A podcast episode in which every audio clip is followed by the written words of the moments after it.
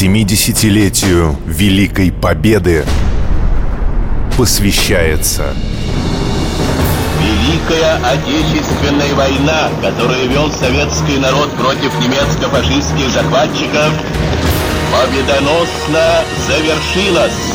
Наша война. Добрый вечер. На волне маяка вы слушаете проект «Наша война».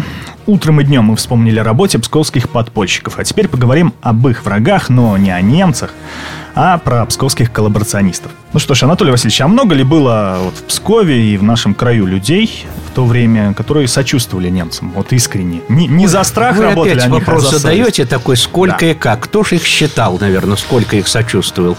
Ведь не будем забывать, что ведь вся Псковщина была оккупирована, и люди вели себя по-разному. Хлебом с солью действительно встречали кое-где. Да. Ну, это может быть- И то, опять же. это может быть просто смотреть, жест был. Почему? Это Да. жест был как... Это на всякий случай. Это не от любви к оккупантам, нет. Это в целях сохранения своей собственной жизни и своего собственного спокойствия. Ведь дело в том, возьмите, есть такое понятие бытовой коллаборационизм. Вот, например, стояли немцы на постое где-то в деревне. Хозяйка дома, крестьянка обыкновенная, допустим, штопала им одежду или стирала. Вот, считать это коллаборационистами вроде в какой-то мере и да. Но предательство ли это? Потом и немцы разные были. Иногда, которые люди тоже ведь не хотели воевать. Не все же немцы были фашистами. Сварит, например, обед, делились, например, с хозяйками. Некоторые даже сожительствовали, я так понимаю. Бывало и такое. И иногда и не по доброй нужде. Бывает, ведь женщин немцы насиловали, дети от них потом рождались после войны. И такое бывало. Ну давайте уже о военном коллаборационизме, о псковские полицаи. Были ли они и кто записывался в эту организацию? А, ну, дело в том, что полиция, она ведь из местных, которая состояла, она э, такая вспомогательную роль играла. В основном использовали ее такие для наведения внутреннего порядка. Ну, считайте, как Министерство внутренних дел, Управление внутренних дел, да? Они устраивали, участвовали в облавах. Численность можно оценить как-то, нет? Численность там э, примерно на оккупированной территории 1% от э, жителей населенного пункта. Вот так вот. Это представители местного населения, которые знали город, которые знали менталитет русский лучше все-таки. Поэтому в этом плане их охотнее брать. Да, иногда вот старосты те же, они помощь партизанам оказывали. Ну, и спецслужбы иногда перед уходом, правда, быстро очень оккупировали наш край. Может быть, так серьезно подготовительную работу не успели провести. Но были, когда спецслужбы оставляли тоже людей и говорили, вот, устроиться на службу в немецкие учреждения надо, ну, проводить соответствующую работу по нашим указаниям. Еще даже во время оккупации и потом уже после освобождения вот таким своим старостам, которые имели связь с партизанами, с подпольщиками, выдавали справки. Чтоб, не дай бог, придут чужие партизаны, у него бумажка уже есть, что он свой. А насколько жестокими были псковские полицаи? Я думаю, как и везде. Зависело от человека. Причем, как по рассказам жителей, может быть, не столько русские полицаи, сколько вот эстонские. Эстонская полиция особенно свирепствовала. Ну, пример, вот Ланева гора, деревня от Пскова, недалеко, ведь полностью эстонские каратели уничтожили ее. Известно, что Псков посещал и Власов, тот самый генерал, который создал русскую освободительную армию. Здесь даже прошел ее первый парад. Вот велика ли была поддержка РОА на Псковщине? Ну, знаете, дело в том, что когда Власов сюда ехал, он ехал сюда из Рии, ехал он в тыл группы армии «Север», непосредственно о русской освободительной армии как армии речь не шла. Она была создана как армия, позднее значительно.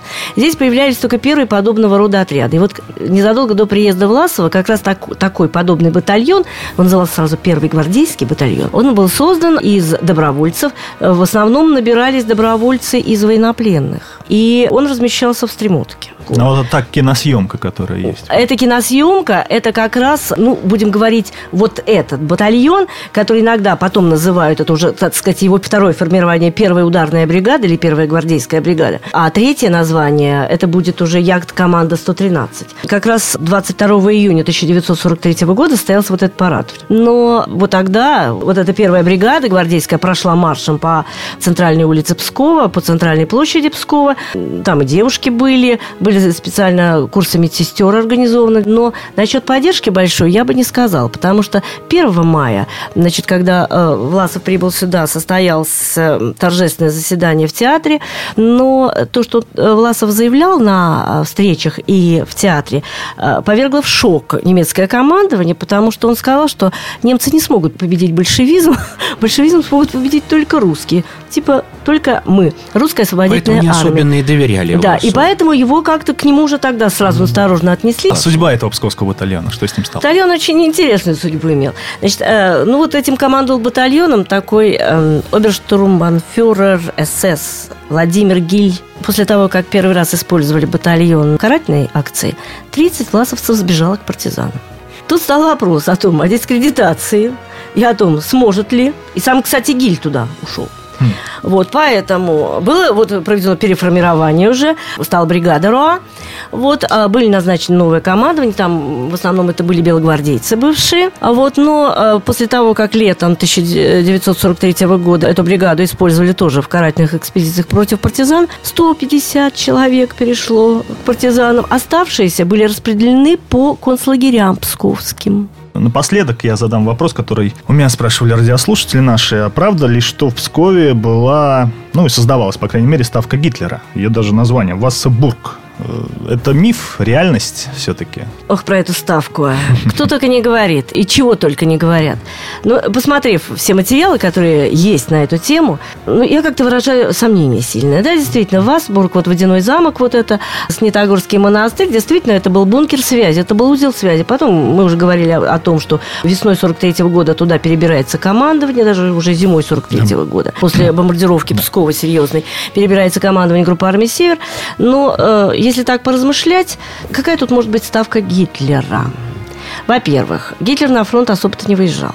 Второе, сам Снитогорский монастырь, ну, на открытом месте. Ну, вы извините меня, один удар авиации и даже скала не выдержит. То есть смысла не было? Смысла не было абсолютно. И тем более те ну, условия, которые были, ну, там казармы наружные, да, с, на поверхности земли, и два бункера внизу. Ну, простите меня, для э, Адольфа Гитлера нужно было все-таки создать и определенные условия комфорта. Вот поэтому, в общем-то, я в этом не вижу смысла. Это интересно, конечно. Ну, понимаете, вот те документы, что приводятся по поводу ставки Гитлера, они как бы не относятся к этой стройке, они за уши притянуты. Но я не говорю, что вот я не отрицаю сразу, потому что отрицать такие вещи, вдруг появятся какие-то документы. Но я бы не видела здесь никакой логики. Ну что ж, да, много загадок и тайн еще Великой Отечественной войны, но будем их пытаться раскрывать в нашем проекте «Наша война». Я благодарю вас за участие в нашей программе. А с вами, уважаемые радиослушатели, мы встретимся ровно через неделю. Наша война.